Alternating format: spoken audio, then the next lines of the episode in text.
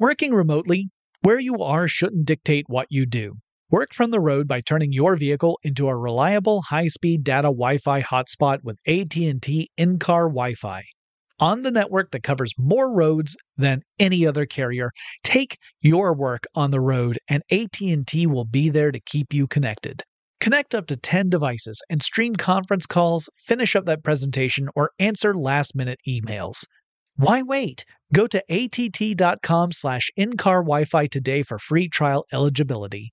Based on independent third-party data, number of devices varies by manufacturer. Always pay careful attention to the road and don't drive distracted. Wi-Fi hotspot intended for passenger use only when vehicle is in operation. Compatible device and vehicle required. Running a business is no cakewalk, but with SAP Concur Solutions, you can be ready for anything. You can manage travel, expenses, and AP all on one platform that's packed with AI and best practices, and that delivers it all through an easy, clear, I can't believe how simple that is experience. So, while not much can be done about that guy who never fails to burn the microwave popcorn and stink up the entire office, with SAP Concur, you can easily handle almost anything else. Take control of your business finances today at concur.com. That's C O N C U R dot com. Whether this is her first Mother's Day or her 40th, she deserves more. Shop tons of stunning on trend jewelry for every budget at Diamonds Direct. Diamond fashion jewelry, beautiful birthstones, everyday pearls starting at just $200. Commemorate the real loves of her life with a gorgeous pendant featuring the birthstone of the one who made her mom. This Mother's Day, Diamonds Direct is everything you need to say thank you. Diamonds Direct, your love, our passion. Online at diamondsdirect.com. When you think about the future, what kind of technology do you envision? Whatever the future holds, artificial intelligence will undoubtedly be at the heart of it all. Join Graham Class as he hosts season two of Technically Speaking, an Intel podcast, and hear from the minds transforming healthcare, retail, entertainment, personal computing, and more with the help of AI. Tune in every other Tuesday and explore the latest technology that's changing our world today and creating a more accessible tomorrow. Listen to Technically Speaking, an Intel podcast on the iHeartRadio app, Apple Podcasts, or wherever you get your podcasts. Welcome to Tech Stuff, a production from iHeartRadio. Hey there, and welcome to Tech Stuff. I'm your host, Jonathan Strickland. I'm an executive producer with iHeartRadio, and I love all things tech. And longtime listener Entrix wrote in on Twitter to ask if I had done an episode on undersea cables. And you know what? I haven't. So today we're going to start to talk about them because, as it turns out, there's a lot to cover with undersea cables to kind of understand not just how they work, but the challenges that people faced in order to make them a reality in the first place. This is also a timely topic because uh, uh, recently a company called Xlinks made headlines for the Morocco UK power plant project. That project's goal is to create a solar and wind farm in Morocco and use a very, very long subsea power cord, essentially, to send electricity to the UK. Now, while a lot of headlines call this the longest subsea cable, that's misleading because there are actually many different types of cables and technically the SEA-ME-WE 3 cable, that's S E A M E W E 3, the number 3 cable, is actually about 10 times longer than what the Morocco UK cable will be. But we're going to get to all that probably in the next episode. Definitely not this one. But as Entrix pointed out in a tweet to me, undersea cables trace their history back to the mid 19th century. So in order to understand all of this, we really have to take a moment and talk about the telegraph and the development of the first undersea cables. So, there were a few things that had to happen for undersea cables to even become a necessity. You know, one of those was the development of the electric telegraph. Because without that, there's no need to worry about subsea cables, right? If you don't have long distance electric based communication, then cables aren't really a thing you got to worry about, at least as far as connecting, say, an island to a continent. Now, the word telegraph is Greek, and it means essentially distant writing. But this word actually predates electric telegraphs. For example, uh, there were semaphore systems, ones that used visual cues with flags. Those were used throughout France and were really developed during the Napoleonic Wars. And that was referred to as telegraph before any kind of electric version came along. In the late 1700s, you had various smarty pants around the world experimenting with electricity. Uh, you know, like Ben Franklin. and this was just something that was just beginning to be understood at the time. Alessandro Volta had created a, a sort of proto battery that we later called a voltaic pile, or, and then later on we had the voltaic cells.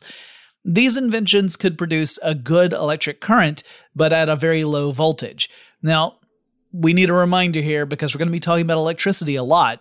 Voltage in electricity is sort of similar to water pressure in a plumbing system. You could think of it as how much oomph a current has. And current you can think of as the amount of electricity present in a system uh, uh of flowing electricity or flowing electrons. So, if we want a really quick analogy, if you had a low voltage high current source of electricity, that's kind of like a lazy river, right? The river can be really wide and it might be really deep, so you got a lot of water there, but that water isn't moving very quickly. It's just lazily going down. A high voltage, low current electric device produces a very tight, high pressured stream. So think of like a, a concentrated stream of water coming out of a pressure hose you don't, it's not nearly the same amount of water as the lazy river. It's much less current, in other words, but the pressure or voltage is way higher. Well, before Volta's discovery, scientists and engineers were mostly reliant on devices that would build up electrostatic charges. So, electrostatic charges have a high voltage but a low current, and they have limited applicability in things where you need sustained electric current. So Volta's invention would allow for new applications of electricity. Now, in the early 1800s, you had some other smarty pants like Hans Christian Ørsted of Denmark. And uh, by the way, as always, my apologies for all the mispronunciations I'm going to do of all the different names. Uh, that is on me, and I apologize. However, he discovered that electricity and magnetism have a connection. He observed that a magnetic needle would deflect from magnetic north if it came close to a wire that was carrying an electric current or transmitting an electric current. And so we first began to realize that electromagnetism is a thing, that there is this relationship between electricity and magnetism. This would lead to yet more smarty pants people thinking of ways that we could use electricity through wires to communicate across vast distances.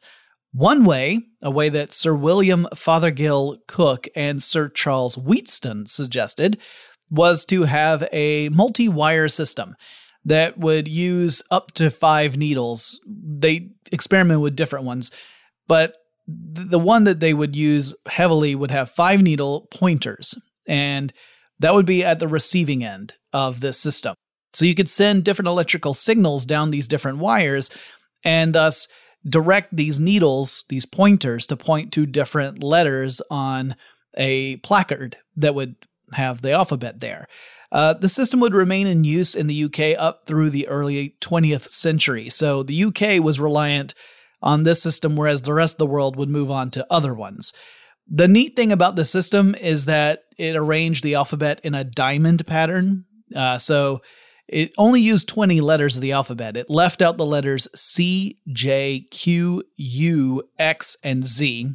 So sometimes you had to do, you know, approximations of certain words. And uh, the letter A was at the top point of the diamond. And then, you know, you had B and D at the next level and then so on and so forth. And then at the bottom, you had the letter Y. And the five needles were split right in the middle of this diamond. They were in the widest part of the diamond, pointing up and down normally, which meant that they weren't pointing at any specific letter. So by sending signals down specific wires, you could make needles point to a specific letter. You would have both of, you know, two needles that were on a, a diagonal line with a specific letter, and by looking at the common letter that both needles were pointing at, you could spell out words. An interesting approach, not necessarily the fastest, but it worked. Later on, Wheatstone would create a different system that had a circular dial uh, and a needle on the inside, and you had the alphabet laid out along the inside circumference of the circle. So, sort of like an analog clock, except instead of numbers for the time, you had the alphabet. And you also could have numbers as well. Then you had keys that matched the letters and numbers that were along the outside of the dial. So pressing down on a key would indicate, okay, I want to send this letter. Um, and this is the sending station. And then you would have a receiving station on the other end that would have a similar dial with a needle and the letters and numbers in it. And pressing down a specific key would end up sending a signal that would have the needle on the other side point to the relevant letter or number.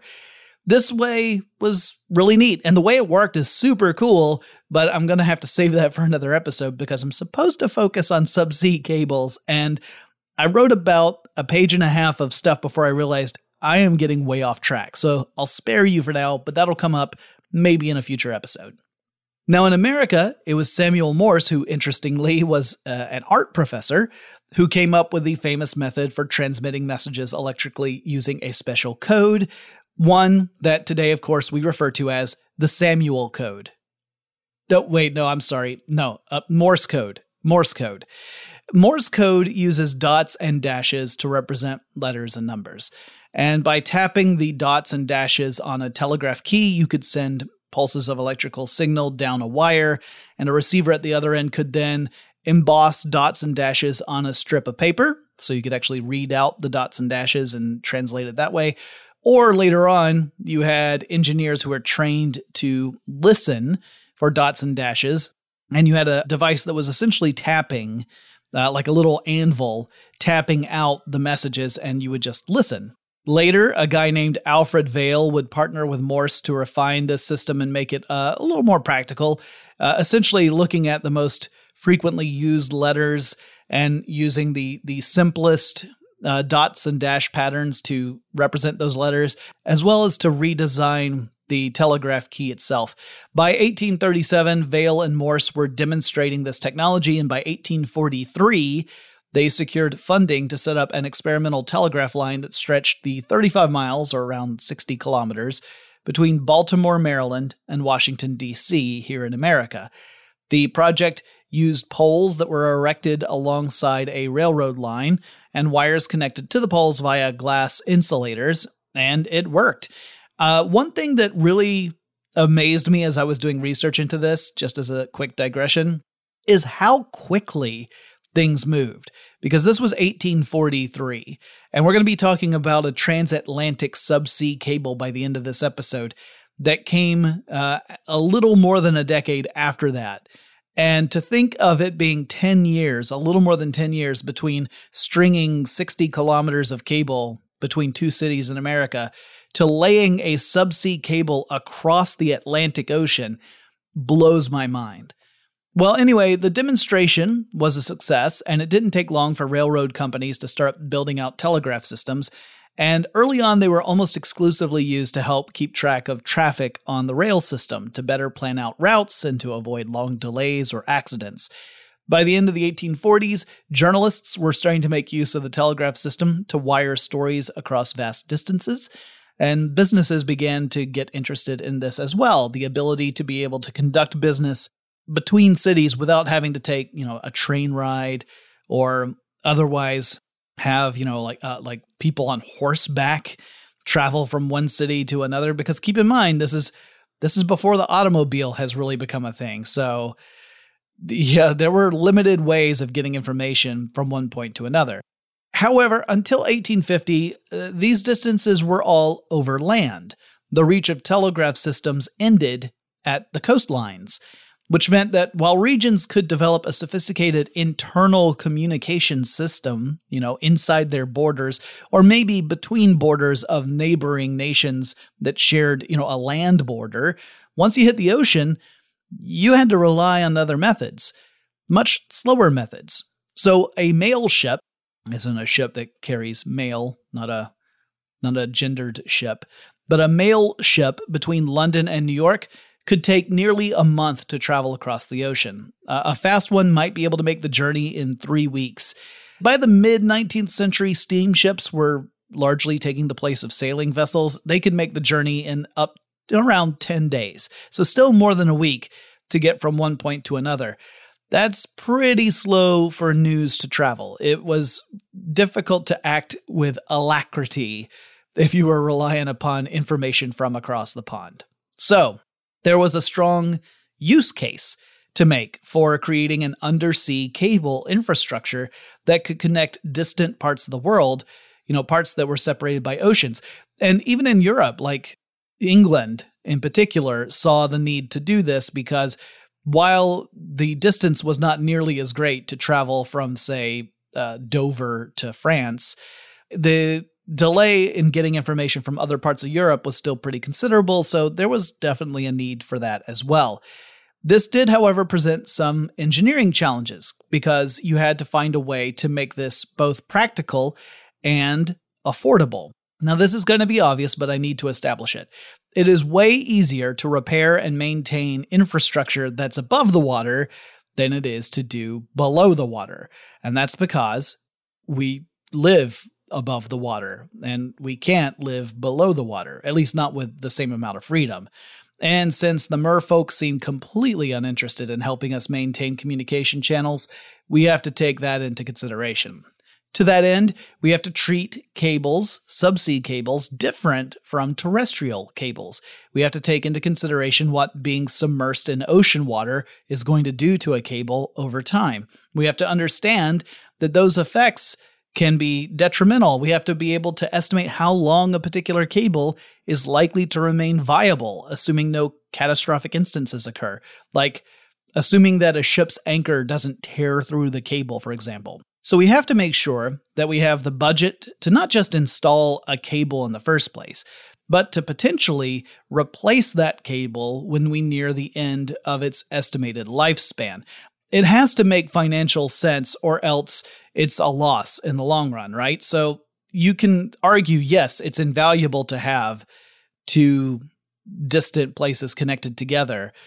But if you're constantly having to replace the communication channel, then that invaluable might start to take on a value where you just say, yeah, it's invaluable, but I don't want to pay for it. so, coming up with a way to make subsea cables work extends beyond just the technology. Uh, I mean, obviously, the tech is a critical component, or else nothing happens. But you can't ignore the financial element, right? Or the physical challenges. Because if you do that, you're setting yourself out to fail.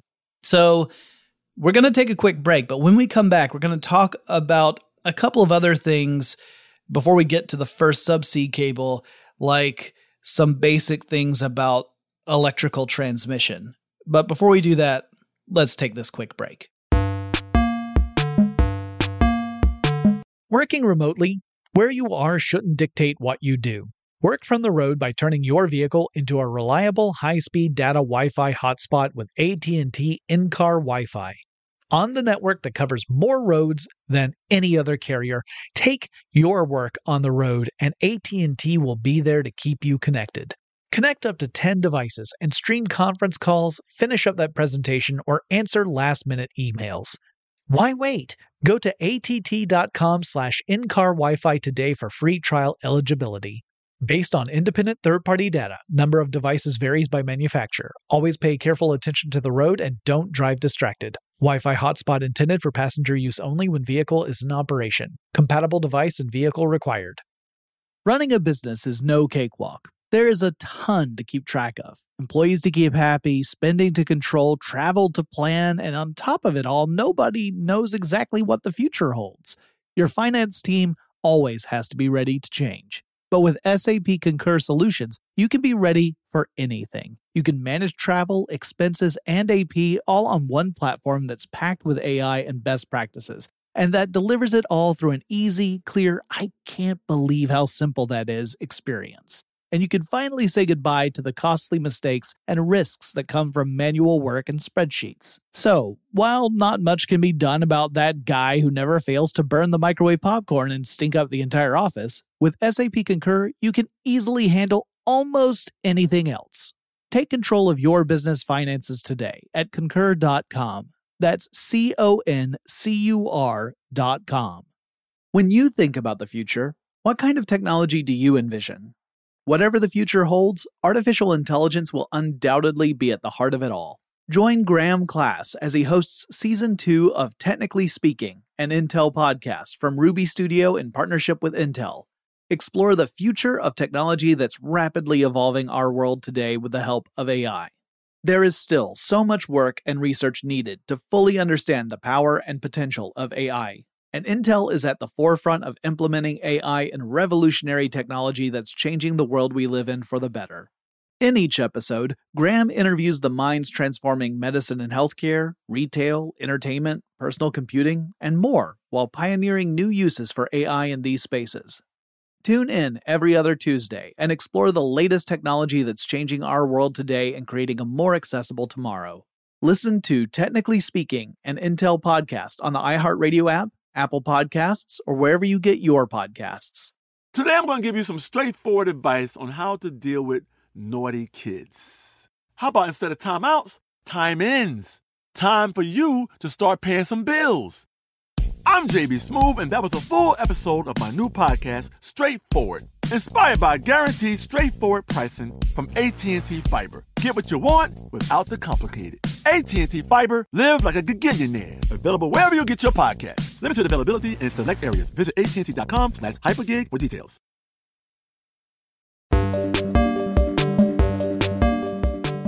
All right, so in the 1820s and 1830s, you had all these various smarty pantses all learning about electromagnetism. And we now know that if you pass an electric current through a conductive material, that generates a magnetic field. And similarly, should you have a conductive material like a wire encounter a magnetic field, that field will induce an electric current to flow through the conductive wire.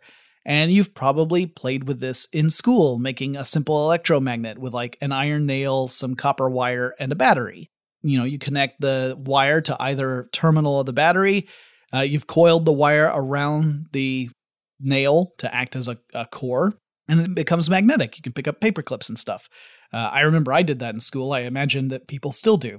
Well, there's a whole lot more to electromagnets but we're just going to focus on a couple of little things first. And the the first important bit is because of this relationship between electricity and magnetism, we need to make sure that wires and cables that we use to transmit electricity have really good insulation around them. And that's because without insulation, that is, without some sort of barrier that resists the flow of electricity and the interaction of magnetic fields, you have the potential for interference. So let's say you've got two copper cables and there's no shielding on them, you don't have any insulation on them, and you've got them close to each other. And then let's say you send electricity through one of those two cables, not the second one, just cable number one. Well, as the electricity flows through cable number one, it, that creates a magnetic field which overlaps to the second cable and that induces a current to flow. Now, if we're using direct current, something like a battery, uh, the second cable will only have electric current running at the very beginning when that magnetic field first hits it, but then it'll stop. However, if the source is alternating current, then which means that the current is is changing direction many times per second, then what you have is a fluctuating magnetic field because the magnetic field's direction also changes many times per second. That will continue to induce electricity to flow in the second cable. This would be interference. Uh, it creates phantom signals when no signal is intended, uh, or it interferes as one signal overpowers or changes another. Uh, I remember back in the day, I had these cheap desktop speakers that I had connected to my computer, and I would put my cell phone down on the desk. And every time my cell phone got a notification, it would make this weird electric chirping noise in the speakers uh, because that was radio frequency interference that was inducing a, a current to flow through the speakers. So these are things that can happen and you don't want them to, right? You want to shield your components so that only the signals you want to send are going through. So you have to protect against that. Now, in the 19th century, there were people who discovered a plant that had a, a, a, kind of sap, essentially, that was found to be a really effective insulator. So it resisted the flow of electricity and protects or insulates against interference. That material is called gutta percha. It's a biologically derived latex. And like I said, the plant has the name gutta percha, but that's also the name everyone used for the, the derived latex from it. Now, this was fortunate at the time, but I should also add that the telecommunications industry would spell doom for the gutta percha trees because the rampant harvesting of the trees created an unsustainable situation. And before too long, people realize, oh, we need an alternative to this because pretty soon there's not going to be any of this plant left on the planet. We'll have harvested it all. Anyway, gutta percha has many of the same properties as synthetic rubber including the ability to insulate conductive materials. Next, we need to think about what happens with electricity as it travels over greater distances of wire. Um, this is going to get more complicated later in this episode because, as it turns out, there are certain things that we have to take into consideration with any length of cable. And then there are other things that come into play when you're talking about cable that happens to be under the water. But under most circumstances, even a great electrical conductor has some level of resistance. Now, I say under most circumstances because, as it turns out, if you're able to super cool a conductor, like a good conductor, and you're able to get it down to an incredibly low temperature, like just a, a few units of Kelvin above absolute zero, then you can have a superconductor which has no resistance. But under most normal conditions, you know, conductors have resistance to electricity. You can think of electrical resistance as kind of being like friction. It's working against or resisting the flow of electricity. So resistance depends upon a few different factors, such as the material itself, like some conductors are better than others, like copper's a really good conductor. And it also depends upon the thickness of that material. A thin copper wire has a greater electrical resistance than a thick copper cable for example? Well, resistance means that as you transmit electricity across this conductor, you'll see the electrical energy diminish over distance. And we know that energy can be neither created nor destroyed, right? So we're not destroying that energy. However, that energy is converting from one type to another. In this case, the resistance causes the conductive material to heat up, and we lose some of that electrical energy in the form of waste heat. So, if you want to push electricity further down a transmission line, you really have to use a lot of voltage. And remember, voltage is the pressure in the system. So, with alternating current, we can actually use devices called transformers, which, while they are not robots, they are arguably more than meets the eye. If you were to look at an electrical transformer, like open up a cover, and by the way, never do that, but if you did do that, you would see that it consists of two coils of conductive wire wrapped around a core, usually a, a ferromagnetic iron core in a simple transformer. Not necessarily a solid core, but a core. So, passing electricity through one coil of this wire induces electricity to flow through the other. We already talked about uh, inductance, right? And the number of turns in each coil determines a change in voltage. So let's say we've got coil number one, which we'll call the primary coil. This is the coil where we're going to send electricity through the wire. Let's say that primary coil has five turns, and coil number two, which is our secondary coil, has 10 turns. Well, then the ratio of turns is one to two one for primary, two for secondary. And the voltage of the second coil will be double that of the first coil. This is a step up transformer. We're stepping up the voltage, we're increasing it by a factor of two. Now, if the primary coil has 10 turns and the secondary coil has 5 turns, that's a 2 to 1 ratio. That means the voltage of the second coil will be half that of our first coil. This is a step down transformer. So, using this, we can then push voltage up on terrestrial power lines uh, that are using alternating current. Again, this only works with alternating current, not direct current. Then you can uh, increase the voltage for long distance transmission. You can overcome the problem of loss due to resistance. Uh, essentially, you've just you turn the pressure on so much that it's it's powering through that. Now you have to have the right kind of cables to make that happen. You have to have the transformers all along the way, and you have to step down the voltage before you feed that current into, say, a business or a house. But it's entirely possible to send electricity long distances over ground using transformers. Anyway, it's one thing to have a transformer above the waves. If you've ever been around when a transformer blows out, you know that this is a spectacular and often terrifying event. There's a very loud boom, it's like a thunderclap or a shotgun going off, and then there's a shower of sparks, and then all the power goes out. And it happens like in that order instantaneously, it seems. Uh, now, that is inconvenient here upon the surface world, but below the waves, that would be much worse. So we have to keep that in mind when we're talking about subsea cables. Some of the solutions that we have to us here on the surface would not be available to us underwater. Now, Samuel Morse himself tested the viability of an underwater telegraph cable. Uh, he used a wire coated in tar and India rubber to insulate the wire from the water because he didn't want to uh, lose electricity through the water, essentially. He submerged the wire in the New York harbor and he sent a telegraph signal through it. And the experiment was a success. The signal came out the other side. It, it worked. So, as early as 1842, engineers understood that an undersea cable was possible. The question was could it be made practical? The first underwater cable using gutta percha as an insulator was laid between Deutz and Cologne across the River Rhine in 1847. And then in 1849, an electrician with the Southeastern Railway succeeded in laying two miles of cable off the coast of England uh, around the Kent region. But the first commercial subsea cable would follow the year after that.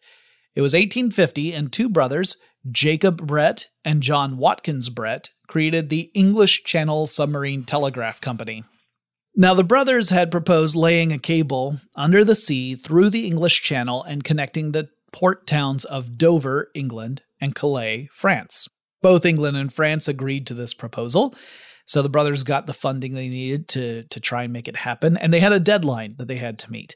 So the brothers purchased cable from a company called the Gutta Percha Company, uh, the cable had gutta percha insulation on it, but it had no armoring to protect it from other hazards. So it's a copper cable with a rubber like insulating layer on the outside, and that's it. Uh, it was just a single copper wire, too. It was not, there were not multiple cables or wires in this. So, in many ways, this would be an experiment, and ultimately, it would be only partially successful. Uh, in that, really, it was a failure, but it taught them a lot of lessons. So the cable the brothers used was too light to sink on its own. It would not sink down to the sea floor. So every 100 yards or so, workers on board the ship that would uh, unspool the coil of cable had to attach lead weights to the cable. Uh, the weights ranged between 10 to 30 pounds. And the company used a steam paddle ship called the Goliath to carry the cable across the, the channel. They attached one end of the cable to the Dover shore side of the connection that went up to a telegraph station. And then they began the journey to France, and the ship would have to stop every 100 yards or so in order to sink another weight down with the cable to keep it in place on the ocean floor. And it had to stop each time. So it's not like, you know, they were just leading this out and staying in motion the whole time. They stopped every 100 yards. It took the whole day for the ship to lay the cable across to reach France. And there, the team attached the cable on the French side. And they attempted to establish an electrical connection. I'm not entirely sure the outcome of that attempt. Like the the accounts I read don't seem to really indicate whether or not they were successful in getting an electrical signal all the way across. Uh, at any rate, if they did, it was a weak one, and by the next morning, the connection had been severed and the line was just totally dead. Not long after that, stories began to circulate that some French fishermen had accidentally dredged up the cable in some netting and then subsequently severed the cable. However, that story was never verified. It didn't stop people from spreading variations of that story, including variations that made the fishermen look increasingly uh, dim witted over time. But the stories that were published immediately following the failure actually suggested that it was the action of the waves off the rocky coast of France that was making the cable rub against rocks and then and then break that way. What was certain is that the cable did break, whether it was a, a human caused error or because of the action of the waves. And that's probably because there was no armoring on the cable. So there you go. The brothers sent a letter to the Times in England explaining that while their first attempt failed, they had learned a great deal in the process, and they explained that the thing that they had attempted had never been done before, and as such, they were going in ignorant of what would and wouldn't work. But through this experience, they had learned some valuable lessons and were more convinced than ever that a cable connecting England to the European continent would work. Whether they wrote that letter in an effort to, you know, make sure they still had funding for future attempts, or this was a genuine expression of their enthusiasm, I don't know. Maybe it was a mixture of both, or maybe it was something else entirely. But the important thing is, they were right. When we come back, I'll explain and tell the rest of their story. Working remotely, where you are shouldn't dictate what you do. Work from the road by turning your vehicle into a reliable high-speed data Wi-Fi hotspot with AT&T in-car Wi-Fi. On the network that covers more roads than any other carrier, take your work on the road and AT&T will be there to keep you connected. Connect up to 10 devices and stream conference calls, finish up that presentation, or answer last-minute emails. Why wait? Go to att.com slash in-car Wi-Fi today for free trial eligibility. Based on independent third-party data, number of devices varies by manufacturer. Always pay careful attention to the road and don't drive distracted. Wi-Fi hotspot intended for passenger use only when vehicle is in operation. Compatible device and vehicle required. Running a business is no cakewalk. There is a ton to keep track of employees to keep happy, spending to control, travel to plan, and on top of it all, nobody knows exactly what the future holds.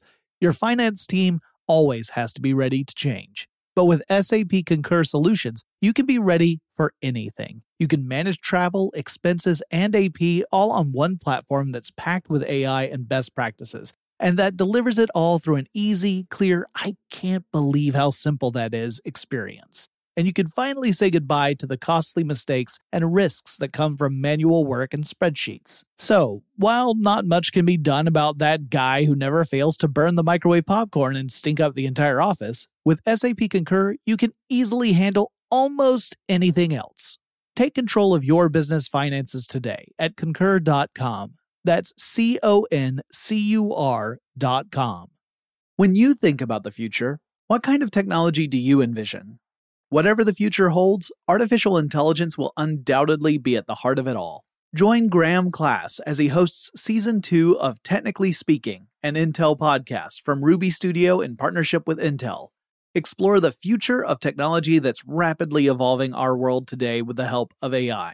There is still so much work and research needed to fully understand the power and potential of AI and Intel is at the forefront of implementing AI and revolutionary technology that's changing the world we live in for the better. In each episode, Graham interviews the minds transforming medicine and healthcare, retail, entertainment, personal computing, and more while pioneering new uses for AI in these spaces. Tune in every other Tuesday and explore the latest technology that's changing our world today and creating a more accessible tomorrow. Listen to Technically Speaking, an Intel podcast on the iHeartRadio app Apple Podcasts, or wherever you get your podcasts. Today, I'm going to give you some straightforward advice on how to deal with naughty kids. How about instead of timeouts, time ins? Time for you to start paying some bills. I'm JB Smoove, and that was a full episode of my new podcast, Straightforward, inspired by guaranteed straightforward pricing from AT&T Fiber. Get what you want without the complicated. AT&T Fiber, live like a gigillionaire. Available wherever you get your podcast. Limited availability in select areas. Visit AT&T.com slash hypergig for details.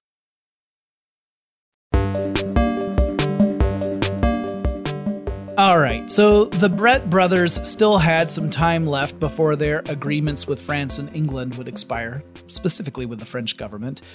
And if that happened, they were going to have to go through the whole process of securing permission all over again. That was not a guarantee, especially, you know, after having failed their first try. So they were determined to make another go at it before time was up. And this time, they would add more protections for the cable. Uh, that cable would contain not one, but four copper wires, each insulated by gutta percha.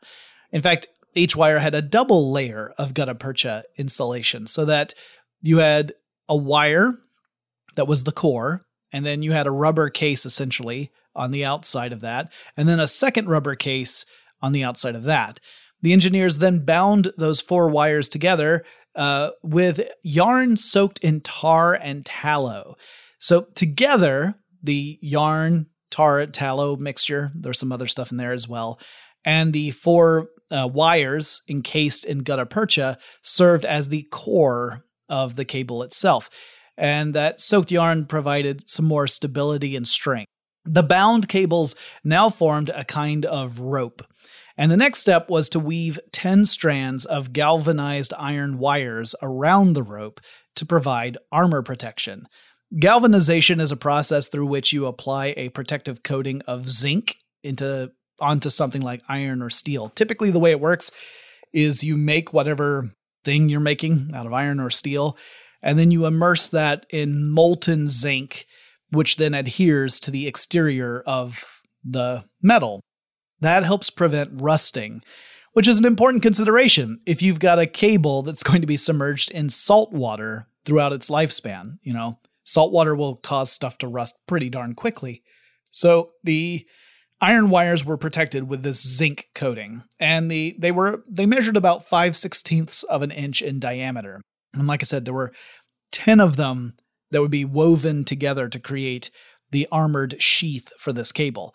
Now, according to a piece in the Illustrated London News, the brothers employed an engineer named George Fenwick, who invented and built a machine in just 10 days to weave these iron wires around the cable of, you know, copper wire and yarn. And it had to be fast and it had to be delicate. It could not damage the copper itself. If the copper broke inside the rope, then you could have a broken connection. I would love to describe this machine to you, but I've only seen a few descriptions. Without visual aids, I think I would really do a, a poor job of explaining it. But let's talk about what the machine had to do. It had to draw this rope, this, this cable of yarn and copper wires, through a machine and had to weave around that rope the iron wires in a pattern that was tight enough to provide armor protection for the copper inside, and it had to do it without breaking the copper. And the machine was able to draw off 11 inches of cable in a single revolution of its steam engine, and it had a revolutions per minute speed of 18. So it would revolve 18 times, and 11 inches of cable would go through each revolution. That means that if I'm doing my math correctly, it could weave the iron armoring for 16 and a half feet of cable every minute, which is pretty impressive. Now, granted, they're making miles and miles of cable. In fact, overall, the uh, primary cable was 24 miles long, and it took about three weeks to make the whole thing. And the plan was to use those 24 miles of cable to span the 21 miles of distance between Dover and Calais, the thought being that the three extra miles would be plenty to deal for the fact that you're sinking it under the water. As it turns out, the cable wasn't quite long enough to reach, so in the end, they actually had to splice an additional mile of cable onto the French side of this in order to make a connection work. But fortunately, that would work out. Now, the 24 miles of cable, the primary cable, weighed around 180 tons. And when it was coiled up, it made a coil that measured 15 feet in diameter on the inside of the coil, 30 feet in diameter on the outside of the coil. Once constructed, crews loaded the cable onto a steamship called the Blazer. Now, the ship was pretty much gutted before the crews loaded the cable onto it. They pretty much stripped it of everything. And essentially, it became a barge that would be pulled by tugboats, a pair of them. Now, this was in Wapping, an area in London on the Thames River. So the tugboats would tow the Blazer out the Thames, uh, down to the sea and around the coast of England to Dover. Now, the laying of the cable would not go smoothly. For one thing, while the iron weaving machine was a work of genius, and while it was able to work pretty quickly, it was not always flawless. Um, there were some breaks in the iron wires along the length of the cable. So you had little bits where, you know, a strand of iron would be broken a little bit and it would start to stick out. This created surfaces upon which something could snag if you weren't careful. This would become important as the crew laid the cable between Dover and Calais. And the first problem popped up right away. So the coil, still aboard the Blazer, which again was being towed by some tug steamers, snagged as it was uncoiling and they were laying the cable into the sea. So the tugboats had started moving a little too quickly. They they got up to a top speed that was like 5 knots, which isn't super fast, but it was too fast to uncoil the cable safely. And one of those broken iron wires snagged on uh, a surface as the the cable was being uncoiled and put into the ocean and an 18 yard length of that cable was stripped of that one strand of iron wire. Not the whole iron casing, but one of the 10 strands of wire stripped away. Now, the armor consisted of 10 iron wires, so this was not, you know, a true disaster, but it did send the message that they needed to go a little more slowly which was tough because the weather was also really bad. So, spending more time out in bad weather on the sea, not a high priority. But the captains of the tugboats were told, don't hit the steam quite so hard. Then the weather started getting rough and the tiny ship was tossed, so to speak. And as the ships got closer to France, the seas were very heavy and a strong wind was blowing. And at one point, the tow rope connecting the blazer to the tug ships snapped and the Blazer was set adrift. And it took some time to reconnect the Blazer to the tug ships, during which the Blazer had drifted about a mile and a half off course. The delay meant that it was near nightfall when they were finally approaching France, and the storms and the darkness meant conditions were just too dangerous to complete the connection. So the Blazer anchored for the night. The next day, the weather was not much better and the tug ships pulled the Blazer to within a mile of the shore of France, but they couldn't really get any closer because of the weather. So the crew decided to attach the end of the cable to a buoy, and this freed up the Blazer, and the tug ships towed it back to England. Now, the captain of another ship called the Fearless took over. His ship took up the end of the cable that was secured to the buoy and then brought it a little bit further, you know, like another hundred yards or so, and then moored the cable. And the next day, representatives from the Gutta Percha Company uh, uh, they joined the Fearless and they brought along with them an additional mile length of cable. So then the crew spliced the two cables together and formed a new one. And then they brought the fresh length of cable onto shore of France after much delay. And a French crew then laid the cable up to the French connection, uh, not the movie, but the actual connecting terminal point for the French side of the telegraph system. And the crew also buried some of the cable to keep it protected. Uh, upon testing the cable, the teams were pleased to find out that they had established a working signal line between Dover and Calais. And they actually did a heck of a demonstration to prove that it was working. It's one of my favorite stories about testing a technology. Okay, so here's what they did. At Calais, there are fortifications. I mean, it's a port town in France, and that's across the English Channel from England. England and France had had sometimes a contentious relationship in history, so there were ramparts Uh, along parts of Calais, and on them was a, a cannon. So engineers connected the cannon to this electrical signal line connected back to England. And a current with sufficient voltage would ignite the cannon's ignition system, which would then cause the cannon to fire. And so, many miles away across the English Channel, an engineer sent a pulse of electricity from Dover, England, to go through the subsea cable, and that provided the juice necessary to make a cannon in France fire. Obviously, this was not the first time that the English made the French fire a cannon, but at least this time there were no hostilities involved. Now, the telegraph in this case used the pointing needle mechanism that I referred to earlier rather than Samuel Morse's version. That makes sense. Morse code, when it was first introduced, only had codes for the letters that we typically encounter here in America. So, in America, it's pretty unusual to run into uh, characters that have an accent on them, like an accent aigu, for example, or letters that have an umlaut or anything like that. Over in Europe, it's more common. So they needed to have a method that would allow for that. Now, despite all the bumps along the way, the cable seemed to work exactly as was intended. The insulation around the copper wires remained secure, even after some of that iron armor had been stripped off the cable. And the Submarine Telegraph Company, uh, the, the name had simplified over the years, uh, received some criticism for putting the entire endeavor at risk because they did this operation during unfavorable weather. Essentially, some people were saying, You're really lucky that this works because you're an idiot for having to lay down subsea cable when the seas are so rough. However, in defense of the company, they didn't really have a choice in the matter because they were rapidly approaching the deadline that France had set. And if they did not get the cable laid in time, then the whole project was going to be a failure and all the money was going to go away. So, really, this all happened in the nick of time, and those risks were necessary ones if they wanted to actually, you know, make this work.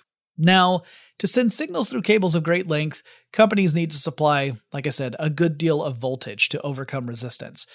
But there were other issues that placed fundamental limits on how far or how fast you could transmit electricity and thus information across simple copper wire. So, we're going to talk a little bit about that before I wrap up. And then in the next episode, we'll talk more about the transatlantic telegraph cable. So I've mentioned resistance and voltage and current, but things get significantly more complicated when we start talking about transmitting a signal across very long cables that are underwater or underground. Uh, now, technically, these things happen in shorter cables too, but if the distance is short enough, you might not even notice that there's a problem, or it may not be bad enough for it to be an issue but we definitely see them over great distances with cables that are submerged or buried. Michael Faraday, whom I've talked about frequently on this podcast, a true genius, uh, he had a hypothesis about undersea cables or uh, buried cables. And this was based off the observation that another smarty pants named Sir Francis Ronalds had observed way back in 1823. He saw that if you had two insulated wires of equal length and gauge, and you buried one of them, and you tried to pass electrical signals through each of them, the above ground one would work just as you would expect, but the one that was buried would have trouble carrying the signal. The signal seemed to be moving more slowly, as if something were putting the brakes along the way. Faraday concluded that this was because of induction between the wire and the earth surrounding the wire, or, in the case of submerged sea cables, the water. So, what does that actually mean? Well, essentially, the cable and the water behave kind of like a Leyden jar uh, or Leyden jar. If you pass an electric current through the cable, it induces an electric charge, an opposite electric charge in the water, and opposite charges attract one another. This attraction is kind of like putting the brakes down on a signal. It doesn't stop it, but it slows it down. They called it retardation of a signal. Faraday described the flow of electricity along an underwater cable as behaving like a wave, which honestly was really ingenious. He said that the result is you would first get a weak signal from the receiving end, and that signal would slowly grow in strength. Then the strength would start to fade away again, and this would happen in cycles. Again, very much like waves crashing on the beach. Then we've got William Thomson, who would later be known as Lord Kelvin, another super important scientist. Not only would he propose the system of absolute temperature, and we would later describe this in units called Kelvin, zero Kelvin being absolute zero, he was also instrumental in telegraphic engineering.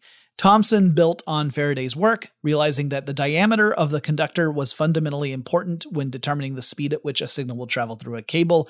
And he also came up with an equation to describe how signals pass through cable. And it goes like this The speed of a signal passing through a wire decreases as the square of the cable length increases. So, signaling speed has an inversely proportional relationship to cable length, assuming that you're sticking with the same cable gauge.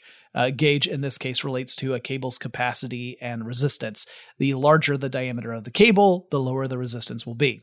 And we're going to stop here. But that issue that Lord Kelvin found would become one of the big challenges to overcome when looking at laying very long subsea cables. So, in our next episode, we'll talk more about the quest to lay a cable along the Atlantic Ocean so that we could connect Europe to North America, and about the engineering issues that we needed to figure out, and then about how Lord Kelvin came up with even more important ideas about how to deal with this so that it could become practical. But we'll cover all that in our next episode.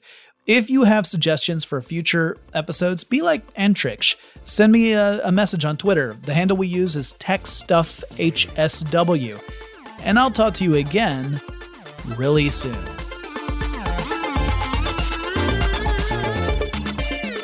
Tech Stuff is an iHeartRadio production. For more podcasts from iHeartRadio, visit the iHeartRadio app, Apple Podcasts, or wherever you listen to your favorite shows. Running a business is no cakewalk, but with SAP Concur Solutions, you can be ready for anything. You can manage travel, expenses, and AP all on one platform that's packed with AI and best practices, and that delivers it all through an easy, clear, I can't believe how simple that is experience. So, while not much can be done about that guy who never fails to burn the microwave popcorn and stink up the entire office, with SAP Concur, you can easily handle almost anything else. Take control of your business finances today at concur.com. That's C O N C U R dot com. I'm Katya Adler, host of The Global Story.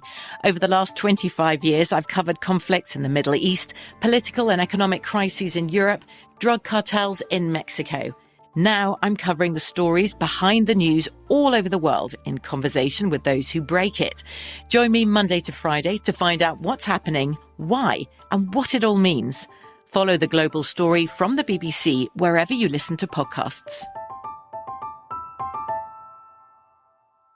Xfinity has free premium networks for everyone this month, no matter what kind of entertainment you love. Addicted to true crime? Catch killer cases and more spine-tingling shows on A&E Crime Central. Crave adventure? Explore Asian action movies on Hi-YAH. Searching for something extreme? Check out skating, snowboarding, and more on Fuel TV Plus, the global home of action sports. And find crowd-pleasing bops on iHeartRadio's Hit Nation playlist. There's new free shows and movies to love every week. Say free this week in your Xfinity voice remote. Are you still searching for your perfect place to call home? Well, now is the time to buy at Fisher Homes. If you're looking to move in before the end of 2024, May could be your last opportunity to start building your dream home and close before the year's end. If you're hoping to move in even sooner, Fisher Homes also has homes that are move in ready and waiting for you, where you can start enjoying the benefits of homeownership even faster. Schedule your personal tour with a new home advisor today at FisherHomes.com and make this spring the season you find perfect home sweet home.